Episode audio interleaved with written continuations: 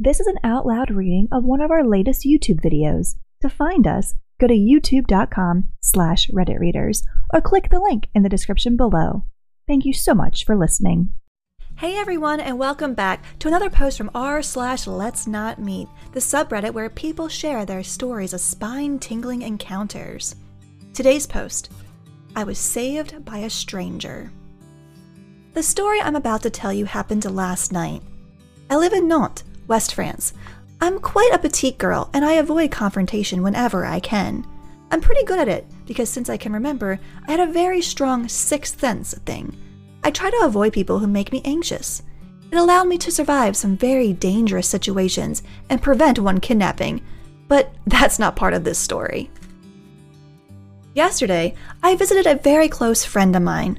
A few days ago, she broke her leg, so I decided to cheer her up by giving her a few gifts. The atmosphere was so nice that I didn't notice when it got dark outside. Despite the late hour, I decided to go home. I said goodbye to my friend and left her apartment. I was about 40 minutes from home, but I walked this distance many times without any problems, so I thought it would be the same time this time. Oh, how wrong I was. Less than five minutes passed, and I just felt it was going to be hell. I was approaching one of the many bridges in our city. I didn't see anyone around. I thought my senses were playing a trick on me. This has happened before, so I kept going. The bridge was about 20 meters in front of me before I heard a conversation and a giggle. I turned my head slightly and saw three men walking towards me. I felt a cold sweat on my back, but it was too late to turn back. I didn't want to show them that I was afraid. I know this type of behavior provokes more harassment. I kept walking, but turned the music down. I didn't take my headphones off because I didn't want them to know about my suspicions.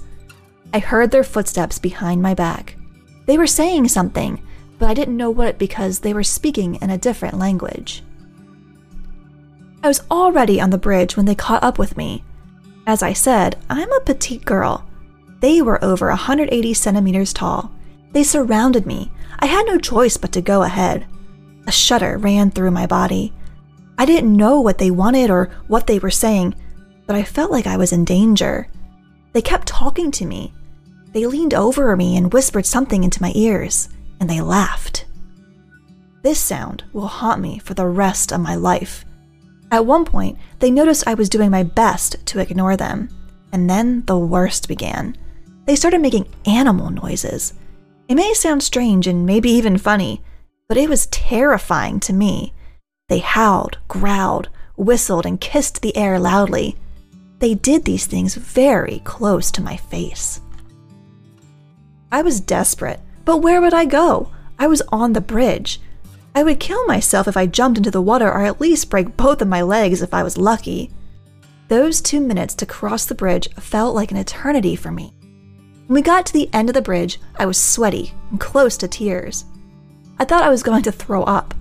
I was shaking, which seemed to amuse them even more. Then a miracle happened. Someone called my name, very loud. I looked up and saw someone approaching us. He was a very tall man, several years older than me, but I didn't know him. I had no idea who he was or how he knew my name.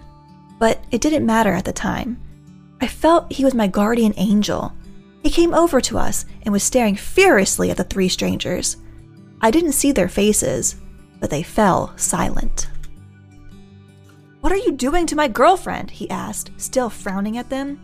He stretched out his hand in my direction, never taking his eyes off them. Come on, sweetheart. I did not wait. I didn't know who he was, why he was helping me, but I didn't care. I gripped his hand tightly and almost nestled against his shoulder. My heart was beating fast and loud, but I was so thankful that he came to help me. The three strangers and my savior exchanged glances. They were silent. I was starting to panic that they would attack him because he was there alone, and I wouldn't have the strength to help him if they would attack. But it didn't happen. I almost heard their teeth grinding when something was muttered. My savior held my hand tightly and watched them. They turned back and went back on the bridge. We stood in the same place for some time. He looked at me and smiled, and at that moment my body gave up. I started shaking uncontrollably, and I almost drowned in my own tears. He didn't say a word. He just held my hand and gave me time to cool down. After a long moment, he offered to take me home. We walked slowly and talked about various things. Actually, he was talking all the time, I was just nodding. I found out he was walking near the bridge and noticed the whole scene. He decided to react and help me if it turned out that his assumptions were correct. I asked him how he knew me and how he knew my name. He looked surprised, then smiled and said he didn't know my name. He used this name because it was one of the most popular in our country. When we got home, I was still shaky, but happy. I offered him something to drink. I don't live alone, so I wasn't worried about letting him in.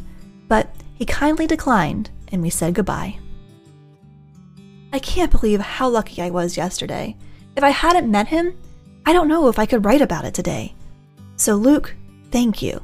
Thank you so much for saving me. I hope to meet you again one day. As to these three strangers, I hope one day you will understand that your behavior is reprehensible and you will change your attitude to women who walk alone.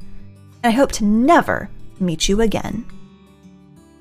I did report to the police about what happened to me.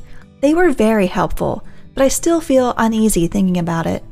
I found out that I'm not the only one who informed them about dangerous men walking down the street at night. Two women had done this before, and they described the men who harassed them. The descriptions match, so the police hope to catch them soon. I was scared and I was hesitant, but I told them about my savior too. Fortunately, he did not appear in any of the statements of the other two women. One woman described three men, the other described five, but their description did not match Luke. I want to believe he had nothing to do with them, but I'll be careful. Thanks to you, I understand. I have to observe my surroundings and not let my guard down. I am still very grateful to Luke for saving me, and I want to believe he is a great and honest man. And I want to thank you again for your warnings and support. If I find out more, I'll let you know. And that's going to wrap up today's post.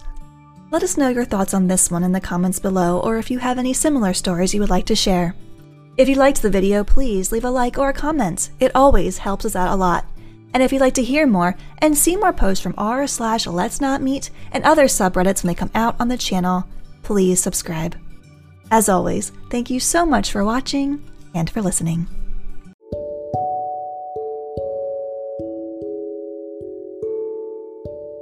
Hey everyone! We hope you're enjoying our readings of popular Reddit posts. We love providing this service so that you can listen to these podcasts to pass the time, to fall asleep to, or to be entertained while still staying safe on your commute to work. We love to have the freedom to cover even more posts, but the recording and editing is time consuming work and doesn't pay the bills. If you feel you're getting regular value out of these episodes, please consider supporting us with a small monthly donation. You can donate easily by visiting anchor.fm slash Reddit readers and clicking on support this podcast. Every little bit helps, even if it's just enough to cover our morning cup of coffee. As always, thank you so much for listening.